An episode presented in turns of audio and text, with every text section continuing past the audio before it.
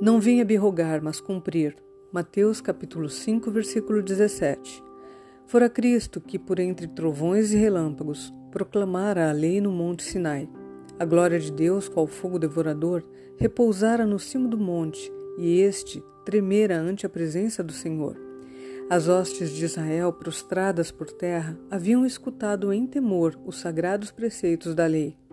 Que contraste com a cena sobre o Monte das Bem-aventuranças! Sob um firmamento estival, sem som algum a quebrar o silêncio senão o cântico dos pássaros, Jesus desenvolveu os princípios de seu reino. Todavia, aquele que naquele dia falava ao povo em assentos de amor, estava lhes desvendando os princípios da lei proclamada no Sinai. Ao ser dada a lei, Israel, degradado pela servidão do Egito, necessitara ser impressionado com o poder e a majestade de Deus. No entanto, ele não menos se lhes revelou como um Deus de amor. Em Deuteronômio capítulo 33, versículos 2 e 3 está escrito: O Senhor veio de Sinai e lhe subiu de Seir, resplandeceu desde o monte Parã e veio com dez milhares de santos. À sua direita havia para eles o fogo da lei. Na verdade, ama os povos. Todos os seus santos estão na tua mão. Postos serão no meio entre os teus pés e cada um receberá das tuas palavras. Foi Moisés que Deus revelou sua glória, foi a ele, naquelas admiráveis palavras que têm sido a acariciada herança dos séculos, onde diz: Jeová, o Senhor, Deus misericordioso e piedoso, tardio em iras e grande em beneficência e verdade, que guarda a beneficência em milhares, que perdoa a iniquidade e a transgressão e o pecado Êxodo capítulo 34, versículos 6 e 7. A lei dada no Sinai era a enunciação do princípio do amor, a revelação feita à terra na, da lei do céu. Foi ordenada pela mão de um mediador, proferida por aquele por cujo poder o coração dos homens podia ser posto em harmonia com seus princípios. Deus revelara o desígnio da lei quando declarara a Israel ser-me-eis homens santos, conforme Êxodo capítulo 22, versículo 31. Mas Israel não percebera a natureza espiritual da lei e com demasiada frequência sua professada obediência não passava de uma observância de formas e cerimônias, em vez de ser uma entrega do coração à soberania do amor.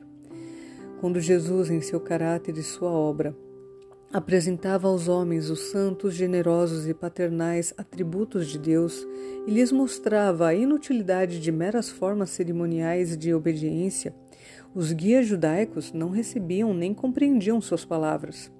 Achavam que ele se demorava muito ligeiramente nos reclamos da lei.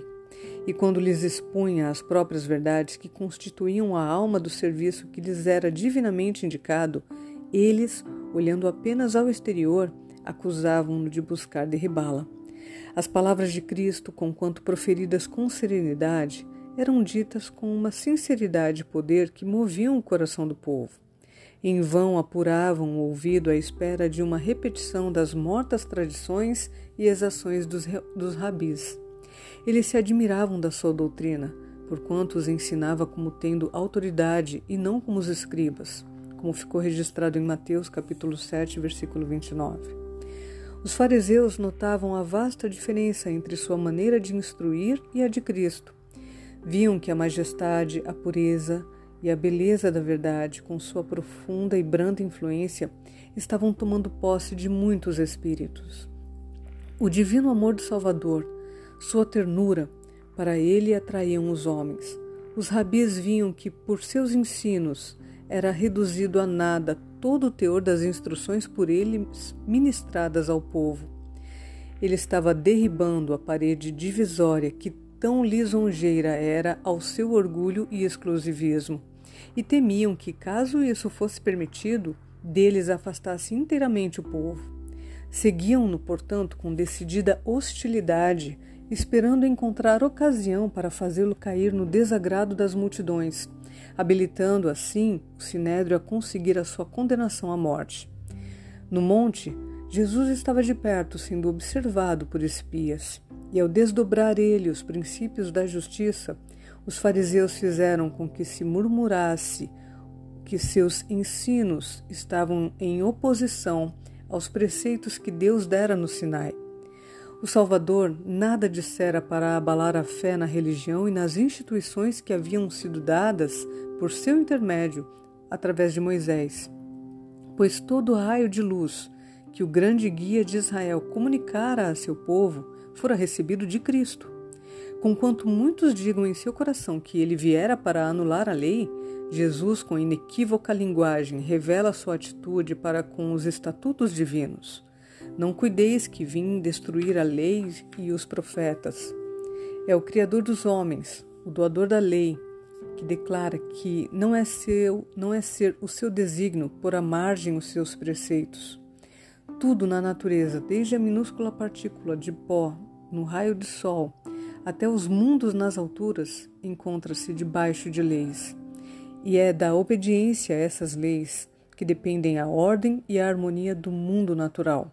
Assim, há grandes princípios de justiça a reger a vida de todo ser inteligente, e da conformidade com esses princípios depende o bem-estar do universo. Antes que a Terra fosse chamada à existência, já existia a lei de Deus. Os anjos são governados por seus princípios, e para que a terra esteja em harmonia com o céu, também o homem deve obedecer aos divinos estatutos. No Éden, Cristo deu a conhecer ao homem os preceitos da lei, quando as estrelas da alva juntamente alegremente cantavam e todos os filhos de Deus rejubilavam, como está em Jó, capítulo 38, versículo 7. A missão de Cristo na terra não era destruir a lei, mas por sua graça levar novamente o homem à obediência dos seus preceitos. O discípulo amado, que escutou as palavras de Jesus no monte, escrevendo muito depois sob a inspiração do Espírito Santo, fala da lei como de uma perpétua obrigação. Diz ele que o pecado é o quebrantamento da lei e que todo aquele que comete pecado quebra também a lei, como ficou registrado na primeira epístola de João, capítulo 3, versículo 4. Ele torna claro que a lei a que se refere é o mandamento antigo que desde o princípio tivestes, como está em 1 Epístola de João, capítulo 2, versículo 7. Ele fala da lei que existia na criação e foi reiterada no Monte Sinai. Falando da lei, Jesus disse: Não vim abirrogar, mas cumprir.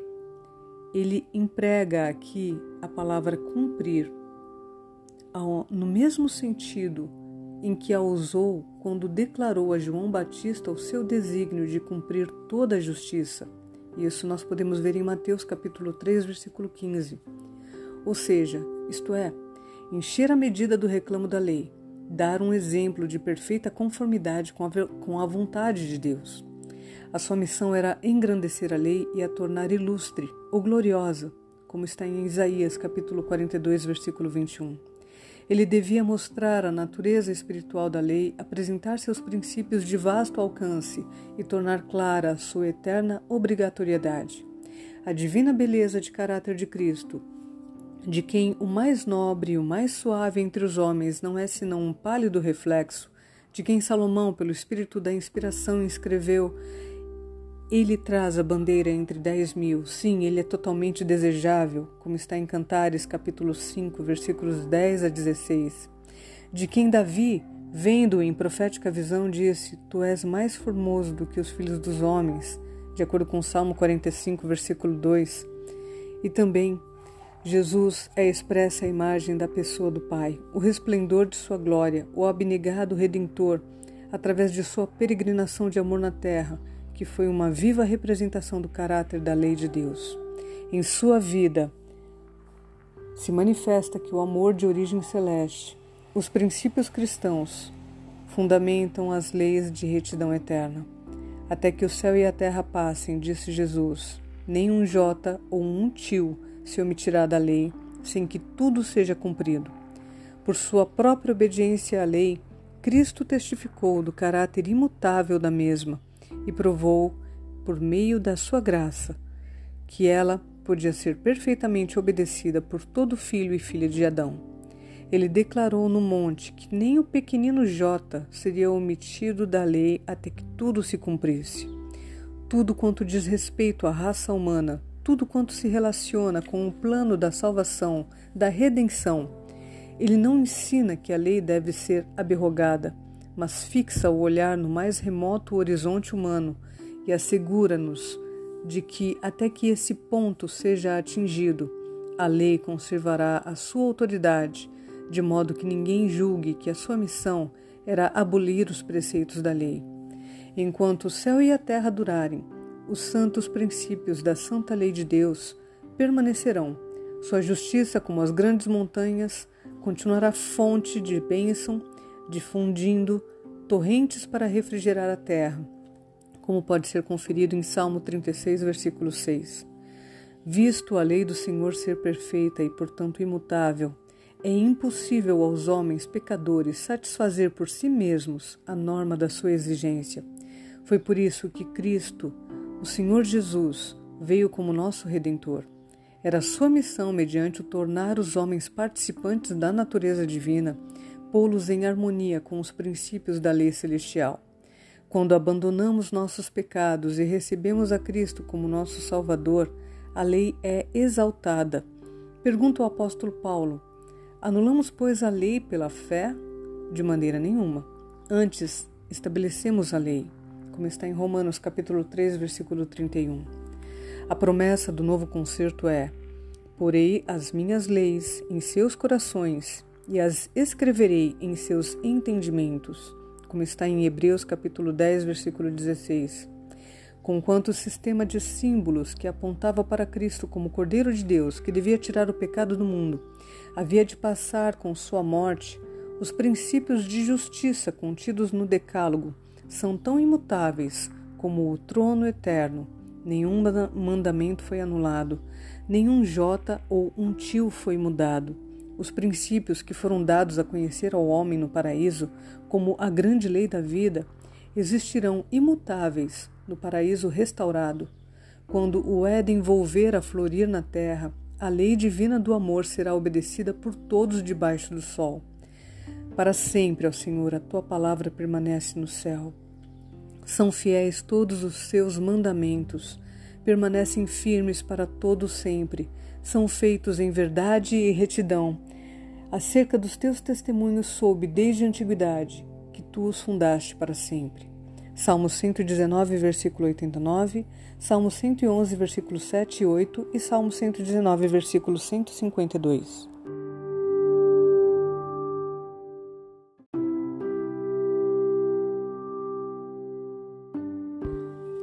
Qualquer que violar um destes mais pequenos mandamentos e assim ensinar aos homens, será chamado o menor no reino dos céus. Mateus capítulo 5, versículo 19. Isto é, não terá lugar ali. Pois aquele que voluntariamente violar um mandamento não observa em espírito e verdade a nenhum deles. Qualquer guardar toda a lei e tropeçar em um só ponto tornou-se culpado de todos, conforme Tiago capítulo 2, versículo 10. Não é a grandeza do ato de desobediência que constitui o pecado, mas a discordância com a vontade expressa de Deus no mínimo particular. Pois isto mostra que ainda existe comunhão entre a alma e o pecado. O coração está dividido em seu serviço há uma virtual negação de Deus, uma rebelião contra as leis de seu governo. Fossem os homens livres para se apartar das reivindicações do Senhor e estabelecer uma norma de dever para si mesmos, e haveria uma variação de normas para se adaptarem aos vários espíritos, e o governo seria tirado das mãos de Deus. A vontade do homem se tornaria suprema, e o alto e santo querer de Deus seu desígnio de amor para com todas as suas criaturas seria desonrado, desrespeitado. Sempre que os homens preferem os seus próprios caminhos, põem-se em conflito com Deus. Eles não terão lugar no reino do céu, pois se encontram em guerra com os próprios princípios do mesmo. Desconsiderando a vontade de Deus, estão se colocando ao lado de Satanás, o inimigo do homem, não por uma palavra, nem muitas palavras, mas por toda palavra que sai da boca de Deus viverá o homem. Não podemos desatender uma palavra, por mais insignificante que nos pareça, e estar seguros. Não há um mandamento da lei que não se destine ao bem e à felicidade do homem, tanto nesta vida como na futura. Na obediência à lei de Deus, o homem se acha circundado como por um muro e protegido do mal. Aquele que, em um só ponto que seja, derriba esta barreira divinamente erigida, destruiu-lhe o poder para o guardar, pois abriu um caminho pelo qual o inimigo pode entrar para estragar e arruinar. Arriscando-se a desprezar a vontade de Deus em um ponto, abriram nossos primeiros pais as comportas da miséria sobre o mundo. E todo indivíduo que segue seu exemplo ceifará idênticos resultados. O amor de Deus fundamenta cada preceito de sua lei, e aquele que se afasta do mandamento está operando em sua própria infelicidade e ruína.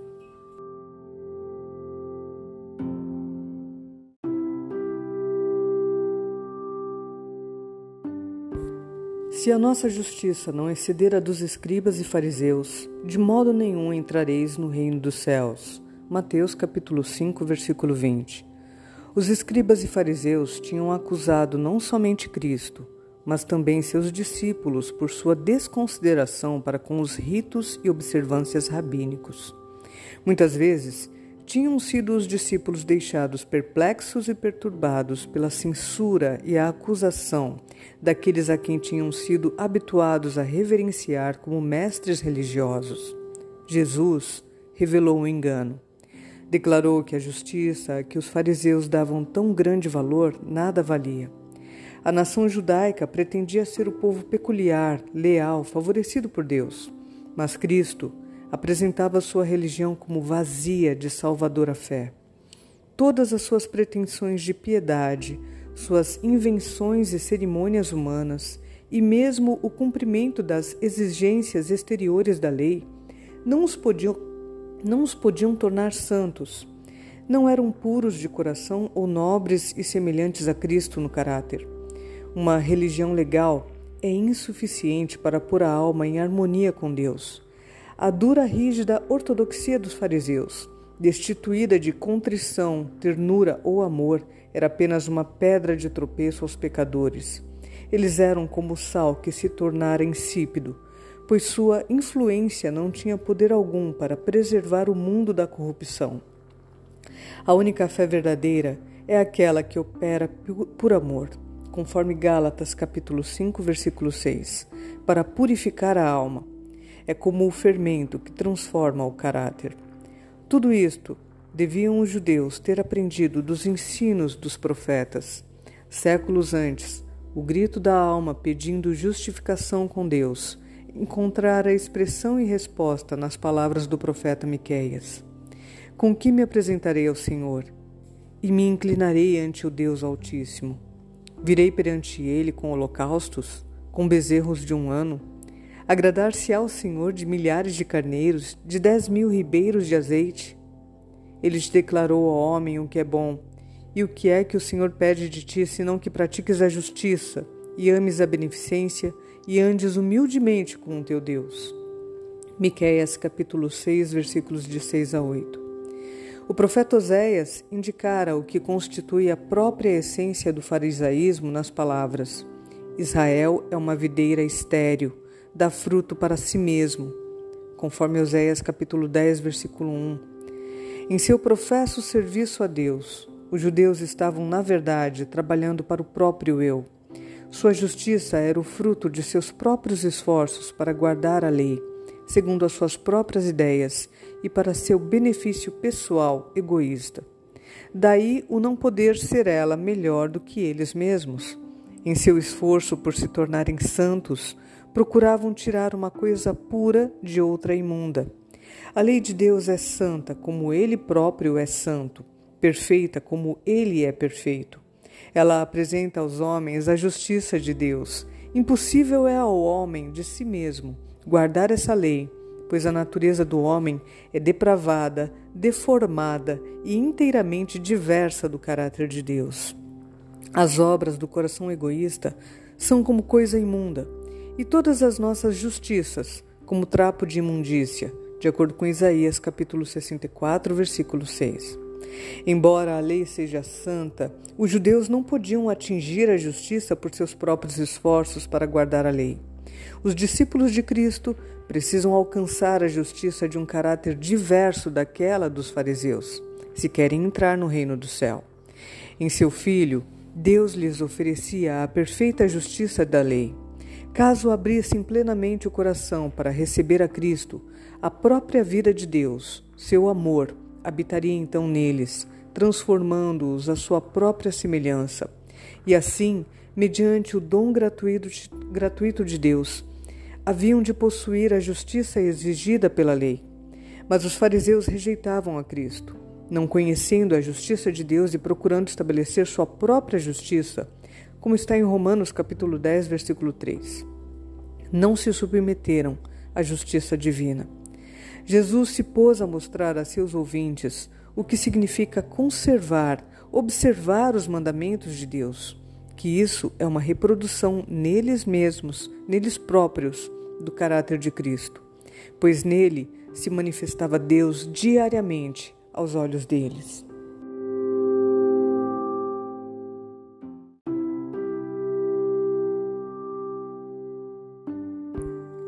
Todo aquele que se ira contra seu irmão estará sujeito a julgamento. Mateus capítulo 5, versículo 22. O Senhor dissera por intermédio de Moisés: Não aborrecerás a teu irmão no teu coração, não te vingarás, nem guardarás ira contra os filhos do teu povo, mas amarás o teu próximo como a ti mesmo. Levítico capítulo 19, versículos 17 e 18. As verdades apresentadas por Cristo eram as mesmas que haviam sido ensinadas pelos profetas, mas haviam se tornado obscuras através da dureza do coração e o amor do pecado. As palavras do Salvador revelaram a seus ouvintes que, ao passo que eles estavam condenando outros como transgressores, eram eles próprios igualmente culpados, pois acariciavam malícia e ódio. De outro lado do mar, Defronte do lugar em que se achavam reunidos, ficava a terra de Bazã, uma região deserta, cujas selváticas gargantas e montes cobertos de vegetação haviam sido desde há muito um terreno favorito de esconderijo para criminosos de toda a espécie. Estavam vívidas na memória do povo notícias de roubos e assassinato ali cometidos. E muitos eram zelosos em acusar esses malfeitores. Ao mesmo tempo, eles próprios eram apaixonados e contenciosos, nutriam o mais acerbo ódio contra seus opressores romanos e sentiam-se em liberdade de odiar e desprezar todos os outros povos, e mesmo seus próprios patrícios que não concordavam em tudo com as suas ideias. Em tudo isto, violavam eles a lei que declara: não matarás. O espírito de ódio e de vingança originou-se com Satanás, e isto o levou a fazer matar o Filho de Deus. Quem quer que acaricie a malícia ou a falta de bondade está nutrindo o mesmo espírito, e seus frutos são para a morte. No pensamento de vingança jaz encoberta a má ação, da mesma maneira que a árvore está na semente. Qualquer que aborrece a seu irmão é homicida e vós sabeis que nenhum homicida tem permanecente nele a vida eterna, conforme 1 Epístola de João, capítulo 3, versículo 15. Qualquer que disser a seu irmão, raca, indivíduo vão, estará sujeito ao julgamento do sinédrio. No dom do seu Filho para nossa redenção, Deus mostrou quão alto valor dá ele a toda a alma humana, e não dá direito a homem algum de falar desprezivelmente de outro. Veremos faltas e fraquezas nos, nos que estão à nossa volta, mas Deus reclama toda a alma como sua propriedade, sua pela criação e duplamente sua, como comprada com o precioso sangue de Cristo. Todos foram criados à sua imagem, e mesmo os mais degradados devem ser tratados com respeito e ternura, Deus nos considerará responsáveis, mesmo por uma palavra proferida em desprezo a respeito de uma alma por quem Cristo depôs a vida. Porque quem te diferença e que tem tu que não tenhas recebido? E se o recebeste, por que te glorias como se não houveras recebido? Quem és tu que julgas o servo alheio? Para o seu próprio Senhor, ele está em pé ou cai, conforme 1 Coríntios, capítulo 4, versículo 7, e registrado também em Romanos, capítulo 14, versículo 4. Quem lhe chamar tolo estará sujeito à jena do fogo. No Velho Testamento, a palavra aí traduzida por tolo é usada para designar um apóstata ou uma pessoa que se entregou à impiedade. Jesus diz que quem quer que condene seu irmão como apóstata ou desprezador de Deus, mostra ser ele mesmo digno da mesma condenação. O próprio Cristo, quando contendia com Satanás acerca do corpo de Moisés, não ousou pronunciar juízo de maldição contra ele, conforme Judas, versículo 9. Houvesse ele feito isso, e ter-se-ia colocado no terreno de Satanás, pois a acusação é a arma do maligno. Ele é chamado na Escritura o acusador de nossos irmãos, conforme Apocalipse capítulo 12, versículo 10. Jesus não empregaria nenhuma das armas de Satanás. Ele o enfrentou com as palavras: O Senhor te repreenda, como está em Judas, versículo 9. Seu exemplo nos é dado a nós, porque quando somos postos em conflito com os inimigos de Cristo, Nada devemos dizer em um espírito de represália ou que tenha sequer a aparência de um juízo de maldição. Aquele que ocupa o lugar de porta-voz de Deus não deve proferir palavras que nem a majestade do céu empregaria quando contendendo com Satanás. Devemos deixar que Deus, deixar com Deus, a obra de julgar e condenar.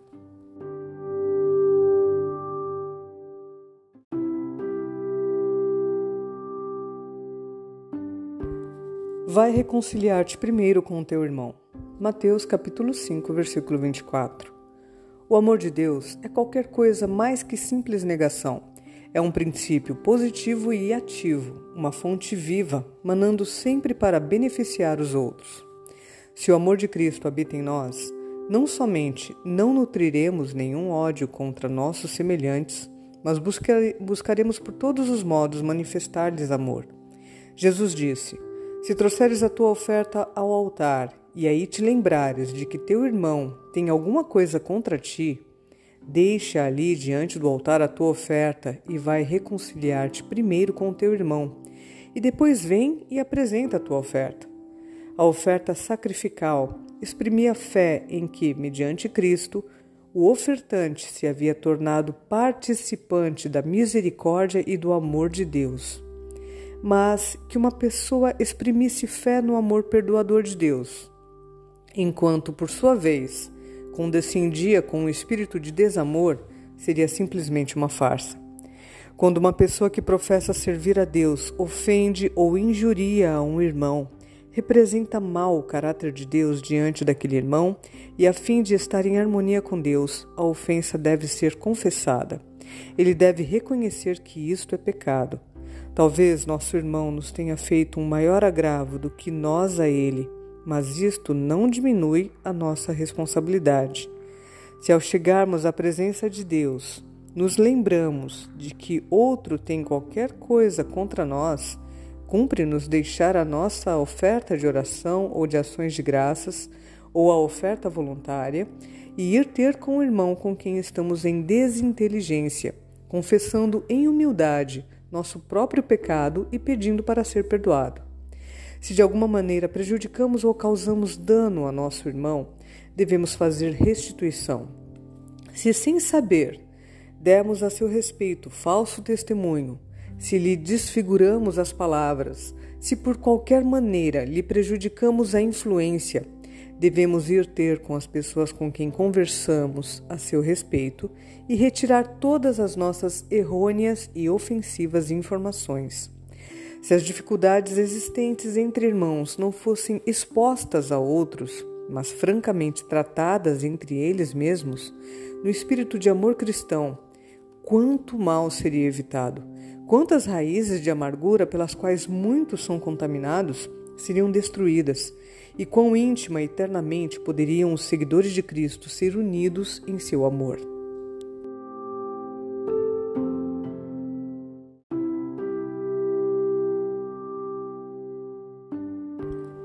Qualquer que atentar numa mulher para a cobiçar já em seu coração cometeu adultério com ela. Mateus capítulo 5, versículo 28. Os judeus orgulhavam-se de sua moralidade e olhavam com horror as práticas sensuais dos pagãos. A presença dos oficiais romanos que o governo imperial trouxera à Palestina era um contínuo escândalo para o povo. Com esses estrangeiros viera uma inundação de costumes pagãos, concupiscência e desregramento. Em Carfarnaum, os oficiais romanos, com as suas alegres amantes, frequentavam os logradouros públicos e os passeios, e muitas vezes os sons da orgia quebravam o silêncio do lago, ao singrarem as águas tranquilas seus barcos de prazer. O povo esperava ouvir de Jesus uma severa acusação a essa classe. Mas qual não foi o seu espanto ao escutarem palavras que punham a descoberto o mal de seus próprios corações? Quando o pensamento do mal é amado e nutrido, embora secretamente, disse Jesus, isso mostra que o pecado ainda reina no coração. A alma ainda se acha em fel de amargura e em laço de iniquidade.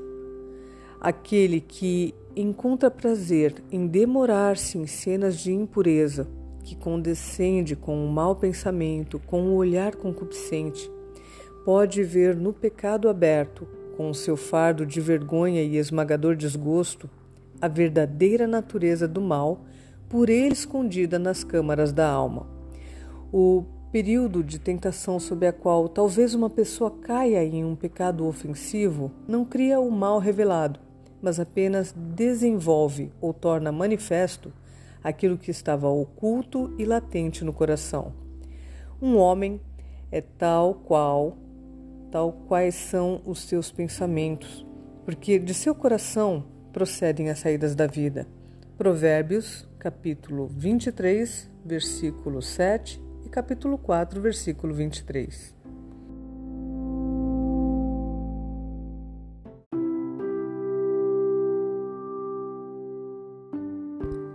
Se a tua mão direita te escandalizar, corta e atira para longe de ti. Mateus capítulo 5, versículo 30. A fim de impedir que a doença se alastre ao corpo e destrua a vida, um homem se submeteria mesmo a separar-se de sua mão direita. Muito mais deve ele estar pronto a entregar aquilo que põe em risco a vida da alma.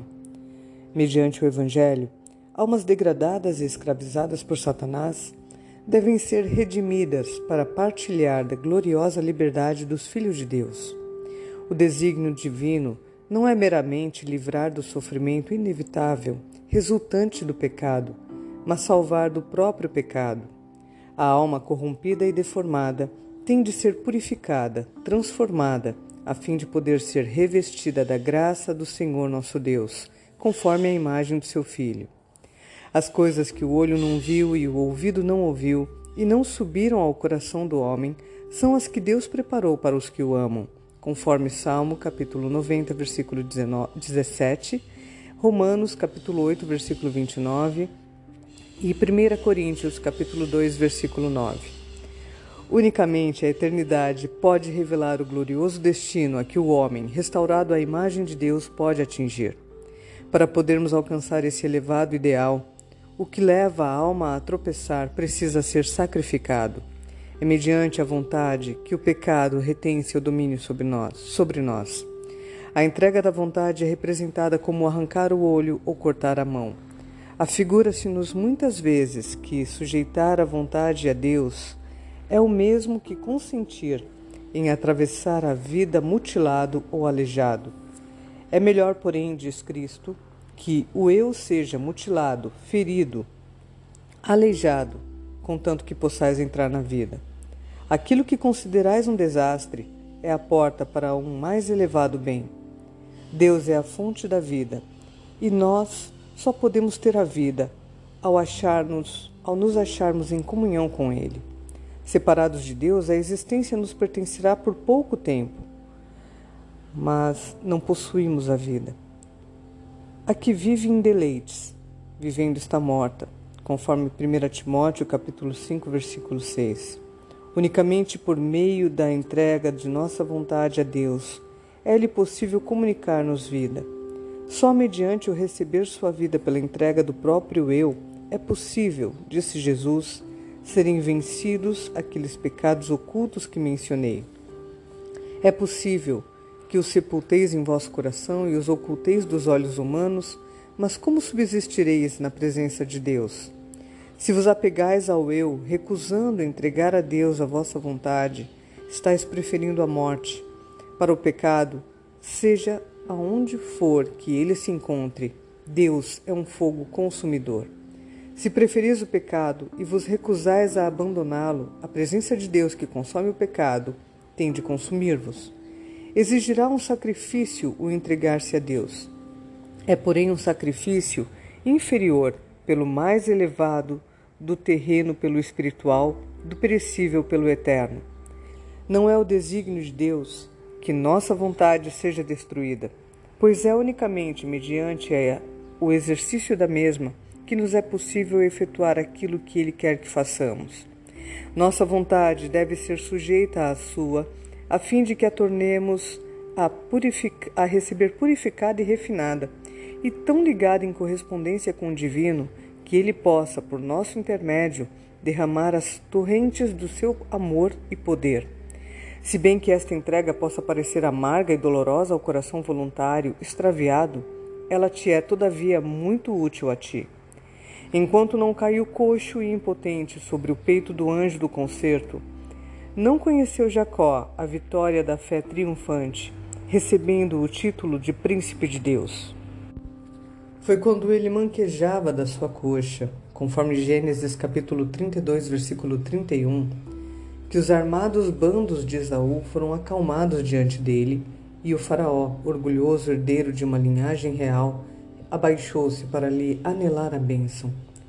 Assim, o capitão da nossa salvação foi aperfeiçoado pelos sofrimentos, conforme Hebreus capítulo 2, versículo 10. E os filhos da fé, da fraqueza, tiraram forças e puseram em fugida os exércitos dos estranhos, conforme Hebreus capítulo 11, versículo 34.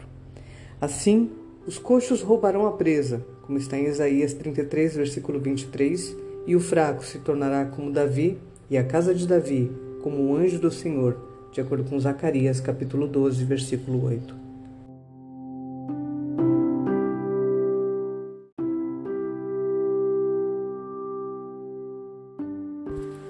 É lícito ao homem repudiar a sua mulher? Mateus capítulo 19, versículo 3.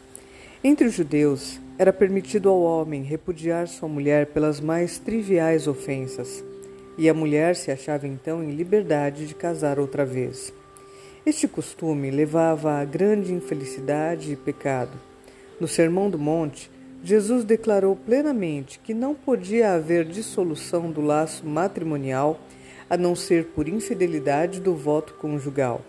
Qualquer, disse ele, que repudiar a sua mulher, a não ser por causa de prostituição, faz com que ela cometa adultério, e qualquer que casar com a repudiada comete adultério. Quando posteriormente os fariseus o interrogaram acerca da legalidade do divórcio, Jesus apontou a seus ouvintes a antiga instituição do matrimônio, segundo foi ordenada na criação. Moisés, disse ele, por causa da dureza dos vossos corações, vos permitiu repudiar vossas mulheres.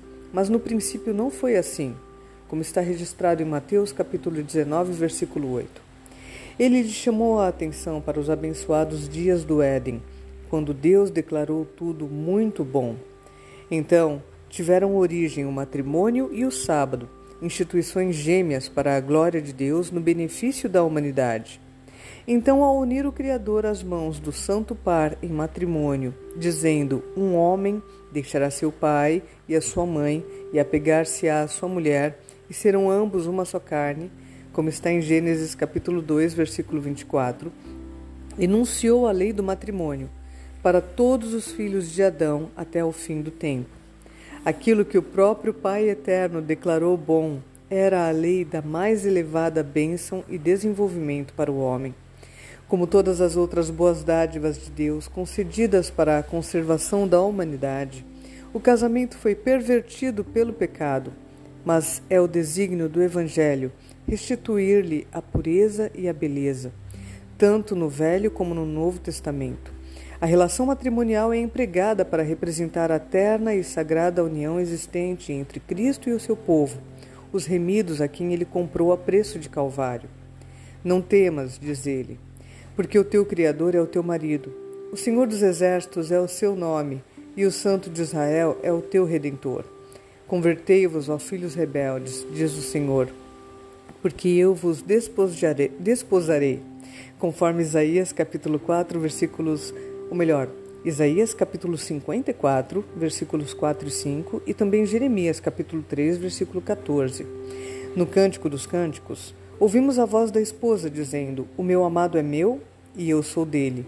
E aquele que é para ela, o primeiro entre dez mil, fala à sua escolhida: Tu és toda formosa, amada minha, e em ti não há mancha. Conforme Cantares, capítulo 2, versículo 16 capítulo 5, versículo 10 e capítulo 4, versículo 7. Posteriormente, Paulo, o apóstolo, escrevendo aos cristãos efésios, declara que o Senhor constituiu o marido, o cabeça da mulher, para ser-lhe o protetor, o elo que liga os membros da família, da mesma maneira que Cristo é o cabeça da igreja e o salvador do corpo místico. Portanto, ele diz: Assim como a Igreja está sujeita a Cristo, assim também as mulheres sejam em tudo sujeitas a seus maridos. Vós, maridos, amai as vossas mulheres, como também Cristo amou a Igreja e a si mesmo se entregou por ela, para a santificar, purificando-a com a lavagem da água pela palavra, para a apresentar a si mesmo, Igreja gloriosa, sem mácula, nem ruga, nem coisa semelhante mas santa e irrepreensível. Assim devem os maridos amar as suas próprias mulheres, conforme Efésios capítulo 5, versículos 24 a 28. A graça de Cristo, e ela somente, pode tornar essa instituição o que Deus designou que fosse, um meio para a bênção e o erguimento da humanidade. E assim, as famílias da terra, em sua união, paz e amor, podem representar a família do céu. Hoje, como nos dias de Cristo, a condição da sociedade apresenta triste comentário do ideal celeste dessa sagrada relação. No entanto, mesmo para os que depararam com amargura e desengano, quando haviam esperado companheirismo e alegria, o Evangelho de Cristo oferece um consolo. A paciência e a gentileza que seu espírito pode comunicar suavizará a condição de amargura o coração em que Cristo habitar estará tão repleto, tão satisfeito com seu amor, que não se consumirá no desejo de atrair simpatia e atenção para si próprio. E pela entrega da alma a Deus, sua sabedoria pode realizar o que a sabedoria humana deixa de fazer. Por meio da revelação de sua graça, os corações que uma vez estiveram indiferentes ou desafeiçoados podem ser unidos em laços mais firmes e mais duradouros que os da terra, os áureos laços do amor que suportará o cadinho da provação.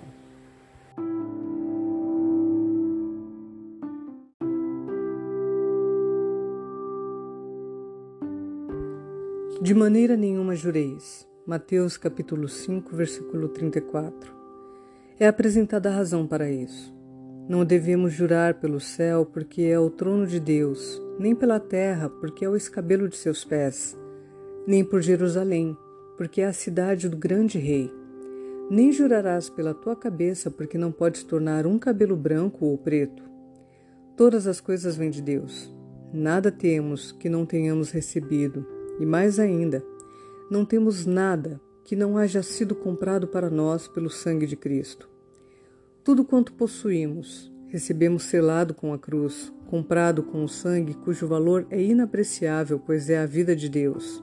Daí, não há coisa alguma como se for a nossa mesmo, tenhamos o direito de empenhar para o cumprimento de nossa palavra.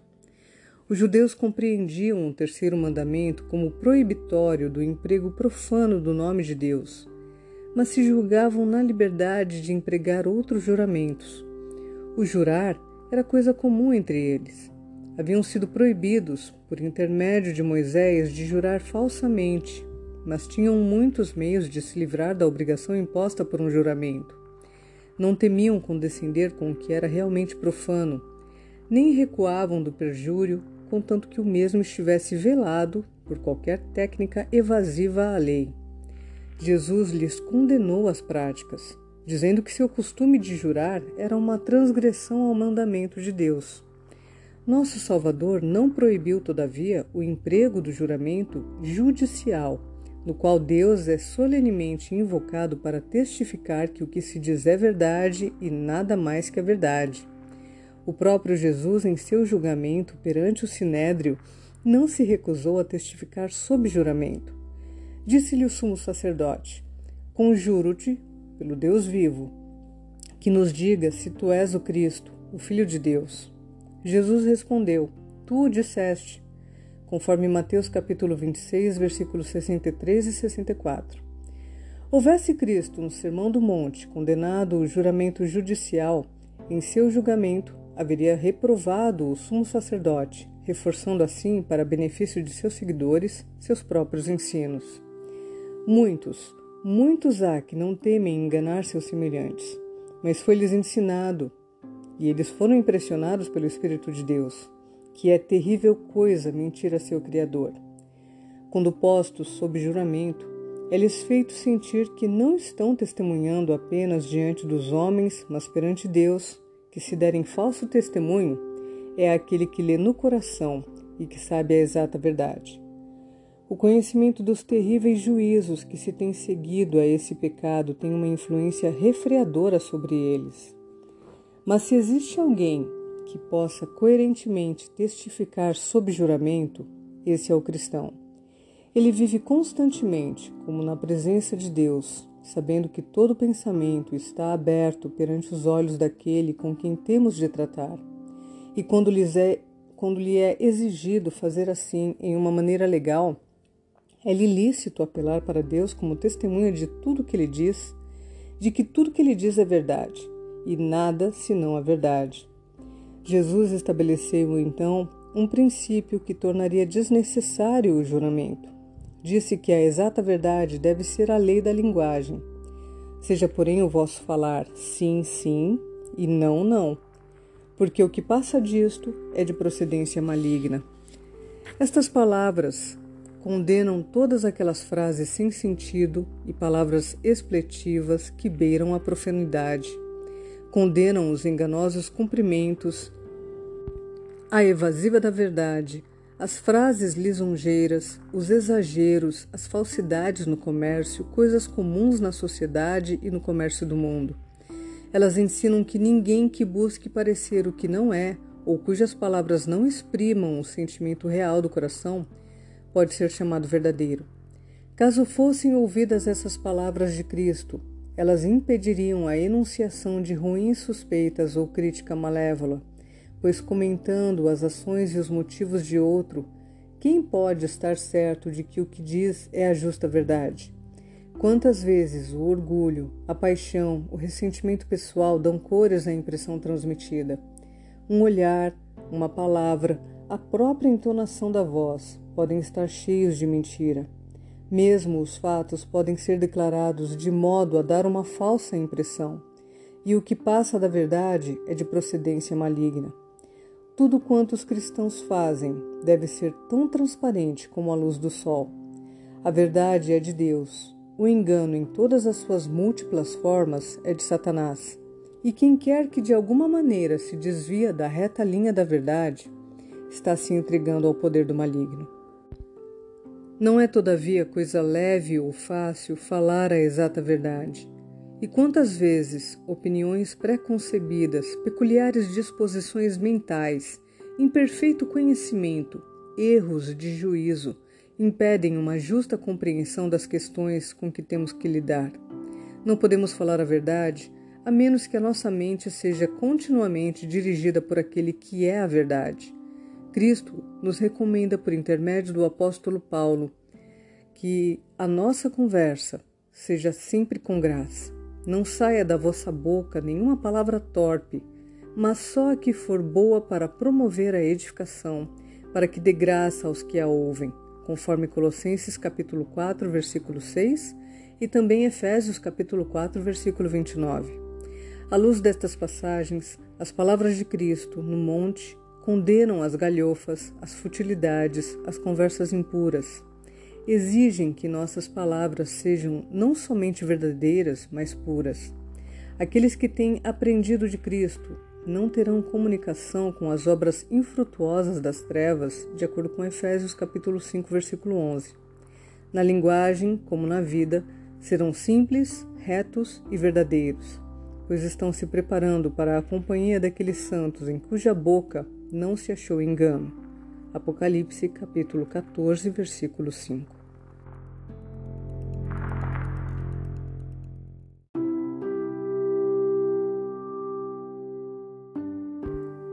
Não resistais ao homem mau, mas a qualquer que te dá na face direita, volta-lhe também a outra. Mateus capítulo 5, versículo 39. Surgiam constantemente ocasiões de irritação para os judeus em razão de seu contato com a soldadesca romana. Destacamentos de tropas achavam-se estacionados em vários pontos através da Judéia e da Galiléia, e sua presença lembrava aos judeus a própria degradação como um povo. Com amargura, ouviam eles o alto soar da trombeta e viam as tropas formando em torno das bandeiras romanas, curvando-se em homenagem ante este símbolo de seu poder. Frequentes eram os choques entre o povo e os soldados, choques que acendiam o ódio popular. Muitas vezes, quando algum romano, algum oficial romano ia apressado de um lugar para o outro, acompanhado da sua guarda, lançava a mão dos camponeses judeus que trabalhavam no campo forçando-os a carregar fardos montanhas acima ou a prestar qualquer outro serviço de que necessitassem. Isso estava em harmonia com a lei e os costumes romanos, e a resistência a exigências desta ordem apenas daria lugar a sarcasmos e crueldades. Dia a dia se aprofundava no coração do povo o anseio de sacudir o jugo romano, especialmente entre os ousados galileus de rijos pulsos era predominante o espírito de insurreição. Como cidade fronteiriça, era Cafarnaum cidade, a sede de uma guarnição, e mesmo enquanto Jesus estava ensinando, à vista de um grupo de soldados, evocou a seus ouvintes a amarga lembrança da humilhação de Israel. O povo olhava ansiosamente para Cristo, esperando que fosse ele aquele que houvesse de humilhar o orgulho romano. Foi com tristeza que Jesus contemplou as faces voltadas para ele. Observava o espírito de vingança que estampara seus maus traços sobre eles, conhecendo quão veementemente ansiava o povo o poder a fim de esmagar seus opressores. Com tristeza, ele lhes ordena: Não resistais ao mal. Mas se qualquer que te bater na face direita, oferece-lhe também a outra. Estas palavras não eram senão uma reiteração do ensino do Velho Testamento. É verdade que a regra olho por olho e dente por dente de Levítico capítulo 24, versículo 20, era uma providência nas leis dadas por intermédio de Moisés. Era, porém, um estatuto civil. Ninguém seria justificado em se vingar a si mesmo, pois tinham as palavras do Senhor: Não digas, vingar-me-ei. Não digas, como ele me fez a mim, assim lhe farei a ele. Quando cair o teu inimigo, não te alegres. Se o que te aborrecer tiver fome, dá-lhe pão de comer, e se tiver sede, dá-lhe água para beber. Conforme Provérbios, capítulo 20, versículos 22, capítulo 24, versículos 29 e 17, e também capítulo 25, versículos 21 e 22. Toda a vida terrestre de Jesus foi uma manifestação deste princípio. Foi para trazer o pão da vida a seus inimigos que o nosso Salvador deixou seu lar no céu.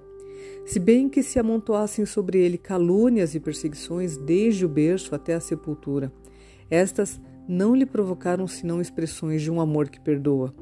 Por intermédio do profeta Isaías, ele diz: As minhas costas dou aos que me ferem, e as minhas faces aos que me arrancam os cabelos. Não escondo a minha face dos que me afrontam e me cospem. Ele foi oprimido, mas não abriu a sua boca. Conforme Isaías capítulo 50, versículo 6 e capítulo 53, versículo 7. E através dos séculos, chega-nos da cruz do Calvário sua oração pelos que lhe davam a morte e a mensagem de esperança ao ladrão moribundo. A presença do Pai circundou a Cristo e nada lhe sobreveio sem que o infinito amor permitisse para a bênção do mundo. Aí estava sua fonte de conforto e ela existe para nós. Aquele que estiver impregnado do Espírito de Cristo habita em Cristo. O golpe que lhe é dirigido cai sobre o Salvador, que o circunda com a sua presença. O que quer que lhe aconteça, vem de Cristo. Não precisa resistir ao mal, porque Cristo é a sua defesa. Nada lhe pode tocar a não ser pela permissão de nosso Senhor, e todas as coisas que são permitidas contribuem juntamente para o bem daqueles que amam a Deus Romanos, capítulo 8, versículo 28. Ao que quiser pleitear contigo e tirar-te a túnica, entrega-lhe também a capa. E se alguém te obrigar a caminhar uma milha, vai com ele duas. Mateus capítulo 5, versículo 4, é, versículo 40 e 41. Jesus ordenou a seus discípulos que, em vez de resistir às exigências dos que se acham em autoridade fizessem ainda mais do que lhes era exigido, e o quanto possível se desempenhassem de qualquer obrigação, mesmo que fosse além do que exigia a lei da terra.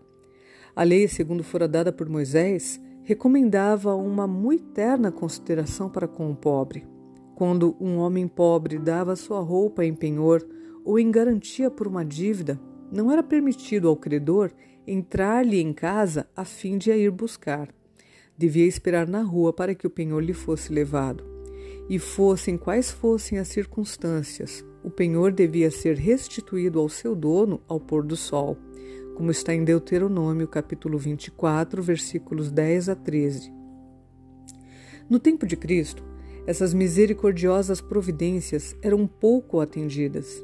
Mas Jesus ensinou seus discípulos a se submeterem à decisão do tribunal, mesmo que esta exigisse além do que autorizava a lei de Moisés. Ainda que requeresse uma parte de seu vestuário, deviam, deviam submeter-se. Mais ainda, deviam dar ao credor o que lhe era devido, se necessário, entregando mesmo mais do que o tribunal o autorizava a tomar. Ao que quiser pleitear contigo, disse ele, e tirar-te a túnica, entrega-lhe também a capa. E se os mensageiros vos exigirem que andeis com eles uma milha, ide com eles duas. Cristo acrescentou: Dá ao que te pedir e não te desvies daquele que quiser que lhe emprestes. A mesma lição fora ensinada por intermédio de Moisés. Não endurecerás o teu coração, nem fecharás a tua mão ao teu irmão que for pobre, Antes lhes abrirás de todo a tua mão e livremente lhe emprestarás o que lhe falta, quanto lhe baste para a sua necessidade. Isso está escrito em Deuteronômio, capítulo 15, versículos 7 e 8. Esta escritura esclarece o sentido das palavras do Salvador. Cristo não nos ensina a dar indiscriminadamente a todos quantos lhe pedem por caridade, mas diz: livremente lhe emprestarás o que lhe falta. E isto deve ser uma dádiva, de preferência ser um empréstimo. Pois cumpre-nos emprestar sem nada esperar. Lucas, capítulo 6, versículo 35. Aquele que se dá com sua esmola está nutrindo a três de uma só vez, a si, bem como ao próximo a quem consola, e nutre também a mim.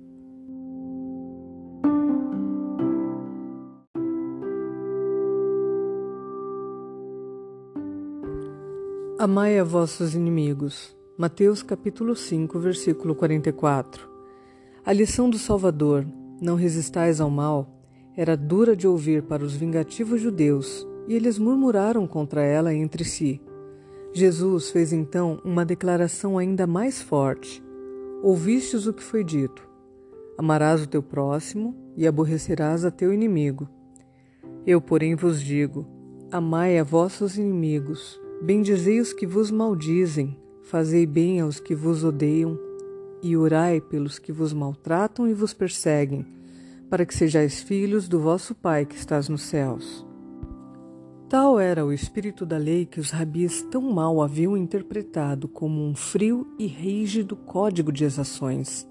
Consideravam-se melhores do que os outros homens e como com direito ao especial favor de Deus em virtude de seu nascimento israelita. Mas Jesus indicou o espírito de amor perdoador como aquele que evidenciaria serem atuados por motivos mais elevados do que os mesmos publicanos e pecadores a quem eles desprezavam. Ele encaminhou seus ouvintes ao governador do universo sob a nova designação, Nosso Pai. Queria que compreendessem quão ternamente o coração de Deus por eles anelava. Ensinou que Deus cuida de toda alma perdida que como um pai se compadece de seus filhos, assim o Senhor se compadece daqueles que o temem, conforme Salmo capítulo 103, versículo 13. Tal concepção de Deus não foi jamais dada ao mundo por qualquer religião, senão a da Bíblia. O paganismo ensina os homens a olharem para o Ser Supremo como objeto de temor em vez de amor, uma divindade maligna a ser apaziguada por sacrifícios, e não um pai derramando sobre seus filhos o dom do seu amor. Mesmo o povo de Israel se tornara tão cego ao precioso ensino dos profetas acerca de Deus, que esta revelação de seu paternal amor era coisa original, uma nova dádiva ao mundo. Os judeus afirmavam que Deus amava aqueles que o serviam, segundo seu ponto de vista, aqueles que cumpriam as exigências dos rabinos e que todo o resto do mundo jazia sob o seu desagrado e maldição. Não assim, disse Jesus. O mundo inteiro, os maus e os bons, acham-se sob o sol do seu amor. Esta verdade devias ter aprendido da própria natureza, pois Deus faz que o seu sol se levante sobre maus e bons, e a chuva desça sobre justos e injustos. Não é em virtude de um poder inerente que a Terra produz ano após ano sua abundância e continua em seu giro ao redor do Sol.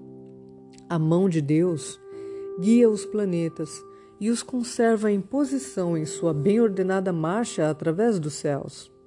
É por meio do seu poder que verão e inverno, sementeira e cega, dia e noite se seguem em sucessão regular. É por meio de sua palavra que a vegetação floresce, Aparecem as folhas, desabotam as flores, todas as boas coisas que possuímos, todo raio de sol e toda chuva, todo bocado de pão, todo momento de vida é um dom de amor. Enquanto éramos ainda destituídos de amor e do que nos fizesse amáveis no caráter, odiosos, odiando-nos uns aos outros, nosso Pai Celestial teve misericórdia de nós quando apareceu a benignidade e a caridade de Deus, nosso Salvador para com os homens, não pelas obras de justiça que houvéssemos feito, mas segundo a sua misericórdia, nos salvou, conforme Tito capítulo 3, versículos 3 a 5. Uma vez recebido o seu amor, torna-nos semelhantemente bondosos e ternos, não somente para com os que nos agradam, mas para com os mais faltosos e errantes pecadores os filhos de Deus são os que partilham de sua natureza.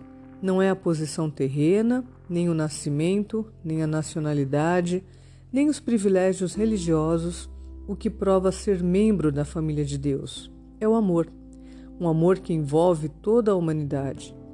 Mesmo os pecadores cujo coração não se ache inteiramente cerrado ao Espírito de Deus corresponderão à bondade. Conquanto devolvam ódio por ódio, darão também amor por amor. É, porém, unicamente o Espírito de Deus que dá amor em troca de ódio. Ser bondoso para o ingrato e o mal, fazer o bem sem esperar retribuição, é a insígnia da realeza celeste, o sinal certo pelo qual os filhos do Altíssimo revelam sua elevada condição.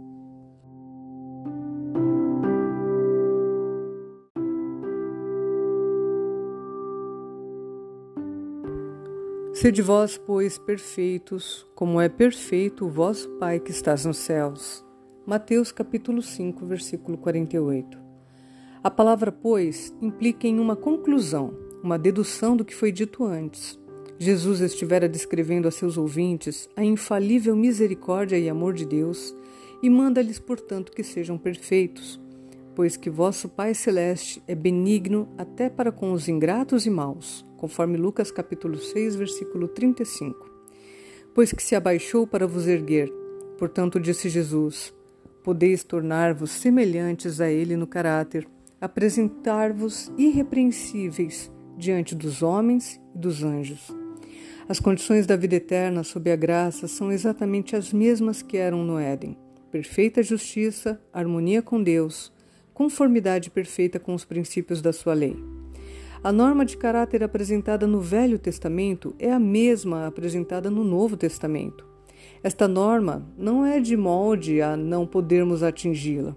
Em toda a ordem ou mandamento dado por Deus, há uma promessa, a mais positiva, a fundamentá-la. Deus tomou as providências para que nos possamos tornar semelhantes a Ele, e cumpri-las-á para todos quantos não interpuserem sua vontade perversa, frustrando assim a sua graça. Com amor indizível, nos tem Deus amado, e nosso amor se desperta para com Ele ao compreendermos algo da extensão e largura e profundidade e altura desse amor que sobrepuja todo entendimento. Pela revelação da atrativa beleza de Cristo, pelo conhecimento do seu amor a nós expresso enquanto éramos ainda pecadores, o coração obstinado abranda-se e é subjugado, e o pecador transforma-se e torna-se um filho do céu. Deus não emprega medidas compulsórias, o amor é o meio que ele usa para expelir o pecado do coração. Por meio dele, muda o orgulho em humildade, a inimizade e incredulidade em amor e fé. Os judeus haviam estado labutando penosamente a fim de atingir a perfeição mediante seus próprios esforços e tinham fracassado. Cristo já lhes dissera que sua justiça jamais poderia entrar no reino do céu. Agora ele lhes indica o caráter da justiça que devem possuir todos quantos entram no céu. Em todo o Sermão do Monte, descreve os frutos desse reino e agora, em uma sentença, aponta-lhe a origem e a natureza. Sede perfeitos, como Deus é perfeito. A lei não passa de um transunto do caráter de Deus. Contemplai em vosso Pai Celestial uma manifestação perfeita dos princípios que são o fundamento do seu governo. Deus é amor, quais raios de luz vindos do sol. O amor e a luz e a alegria manam dele para todas as suas criaturas. Dar é a sua natureza. Sua vida mesmo é o fluir de um desinteressado amor. Sua glória é dos filhos a felicidade. Sua alegria está nessa paternidade. Ele nos diz que sejamos perfeitos como ele o é, da mesma maneira Cumpre-nos ser centros de luz e bênção para o nosso pequeno círculo, da mesma maneira que ele o é para o universo. Nada temos de nós mesmos, mas a luz de seu amor resplandece sobre nós e devemos refletir-lhe o fulgor. Bons na bondade que ele nos empresta, podemos ser perfeitos em nossa esfera, da mesma maneira que Deus é perfeito na sua. Jesus disse: Sede perfeitos, como é perfeito o vosso Pai. Se sois filhos de Deus, sois participantes de sua natureza, e não podeis deixar de ser semelhantes a Ele. Todo filho vive pela vida de seu Pai. Se sois filhos de Deus, gerados por seu Espírito, viveis pela vida de Deus. Em Cristo habita corporalmente toda a plenitude da divindade, conforme Colossenses capítulo 2, versículo 9. E a vida de Cristo se manifesta em a nossa carne mortal, conforme 2 Coríntios capítulo 4, versículo 11. Essa vida em vós produzirá o mesmo caráter e manifestará as mesmas obras que nele produziu. Assim estareis em harmonia com todo o preceito de sua lei, pois a lei do Senhor é perfeita e refrigera a alma, conforme Salmos 19, versículo 7. Mediante o amor, a justiça da lei, será cumprida em nós, que não andamos segundo a carne, mas segundo o Espírito, conforme Romanos capítulo 4, ou melhor, corrigindo, Romanos capítulo 8, versículo 4.